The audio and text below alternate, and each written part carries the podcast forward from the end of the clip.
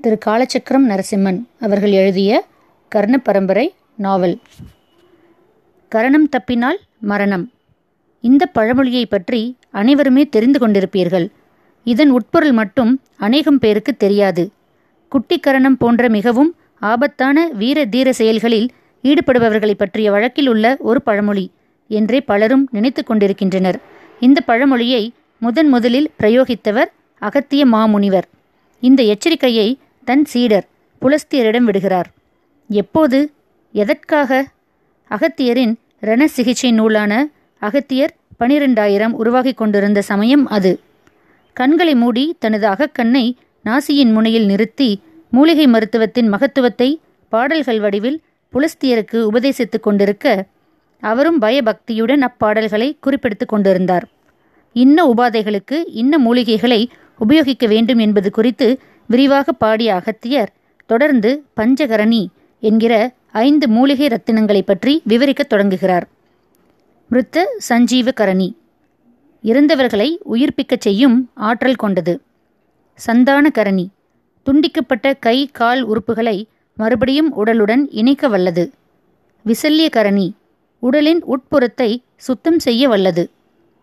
சாவர்ண கரணி தோல் வியாதிகளை குணம் செய்து தீயினால் கருகிய தோலை மீண்டும் வளரச் செய்வது என்று நான்கு மூலிகை ரத்தினங்களைப் பற்றி விலாவாரியாக கூறிய அகத்தியர் திடீரென மௌனமாகிவிட்டார். அவர் பாடிய பாடல்களை குறிப்பிடுத்து கொண்டிருந்த புலஸ்தியர் வியப்புடன் அவரை நிமிர்ந்து பார்க்க அகத்தியர் அவரை ஆழமாக பார்த்தார். பாடு திறனுடைய புலத்தியனே கேட்பாய் பஞ்சமகரணியின் தன்மை. விந்தைமிகு மூல விதையப்பா சிந்தைக்கு மிக உகந்ததுவே கரணம் தப்பினால் மரணம்தான். மகர வேரால் மட்டுமே மீட்சியாம். கிட்டினால் உலகுன் உள்ளங்கையில். நாடினால் நமனுலகு நிச்சயமப்பா. நிலவும் இடத்தில் கருங்கோட்டான் கூவிடுமே. பாடுகின்ற இச்சி தன் கூற்று பரிபாஷை அறியாத பாவியோர்க்கில்லை. வஞ்சக தீயோர்க்கு இந்நூல் ஈயாதே. பாவியாவாய் அவர்கட்கு ஈந்தாள். மூர்க்கமுள்ள வெகுமூடர் களியிலுண்டு. அவர் தம்மால் மானுட வர்க்கம் அழிவை நாடும். சித்தருக்கே இவ் உபதேசம் சொன்னேன். மூலிகை ஞானியருக்கே இந்நூலை உரைத்தேன். மட்டற்ற ஆய்குருவுக்கு தொண்டு பண்ணி கற்றோம் என்றறிந்த மானிடர்க்கும் தொண்டுள்ளத்தோர்க்கும் ஈயலாகும். மற்றுள்ளோர்க்கு ரகசியம் தன்னை ஈந்தால் மாண்டிடுவாய் மகத்தான சாபம் எய்தே. என்று அகத்தியர் எச்சரிக்க புலஸ்தியர் பயபக்தியுடன் சுவடிகளையும் எழுத்தாணியையும் கீழே வைத்தார். அபூர்வ கரணியை பற்றி புலஸ்தியரிடம் எச்சரிக்கை செய்த பின்னர் அதன் ரகசியத்தை உபதேசிக்கத் தொடங்கினார். அகத்தியர் கூறுவதை உன்னிப்பாக கவனிக்கத் தொடங்கினார் புலஸ்தியர். அபூர்வ ஆற்றலை கொண்ட இக்கரணம் செவி மூலமாகவே வைத்தியர்களுடைய சென்று சேர வேண்டும். இந்த கரணியை கர்ணத்தின் அதாவது காதுகள் மூலமாக ஓரான் வழியாக பாதுகாக்கும் கர்ண பரம்பரை ஒன்று உருவாகும் என்று உத்தரவிட்ட பின் அகத்தியர் தொடர்ந்து அபூர்வ கரணி ரகசியத்தை புலஸ்தியருக்கு உபதேசித்தார். தனது ஆசான் கூறிய ரகசியத்தை கேட்டதும் புலஸ்தியரின் முகம் வியப்பால் விரிந்தது. அந்த மூலிகையின் ஆற்றல் குறித்து அவர் கூறிய தகவல்களை கேட்டதும் புல்லரித்து போன புலஸ்தியரின் புருவங்கள் பிரமிப்பால் உயர்ந்தன.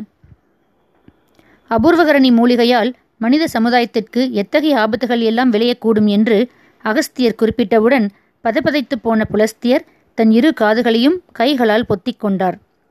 அகத்தியர் பனிரெண்டாயிரம் நூலை தொகுத்த புலஸ்தியர் அபூர்வகரணி ரகசியத்தை மட்டும் மனதினுள் தேக்கி வைத்து கொண்டார். காலம் கனிந்தது. நம்பகமான ஒருவரிடம் அபூர்வகரணி ரகசியத்தை கூறிவிட புலஸ்தியர் தீர்மானித்தார். நீண்ட யோசனைக்கு பிறகு திருக்குறுங்குடி அருகே உள்ள சப்தமாதா மலையில் தவம் செய்து வந்த சப்தமாதா பில்லானிடம் அந்த ரகசியத்தை உபதேசித்தார். சப்தமாதா பில்லான் தன் சீடரான ஜெபமாலை சித்தருக்கு அபூர்வகரணி ரகசியத்தை தந்தார். அவர் தன் சீடரான உரகபூஷண சித்தரிடம் மூலிகை ரகசியத்தை சொன்னார். இப்படியாக அபூர்வகரணி ரகசியம் ஓரான் வழி உபதேசமாகவே பரம்பரையாக தொடர்ந்தது. கடைசியாக இந்த ரகசியத்தை அறிந்திருந்த தொன்னைக்காது சித்தர் தனது சீடரான துளசி ஐயாவிடம் அதனை உபதேசித்துவிட்டு பல வருடங்களுக்கு முன்பாக யோக நிலைக்கு சென்றிருந்தார்.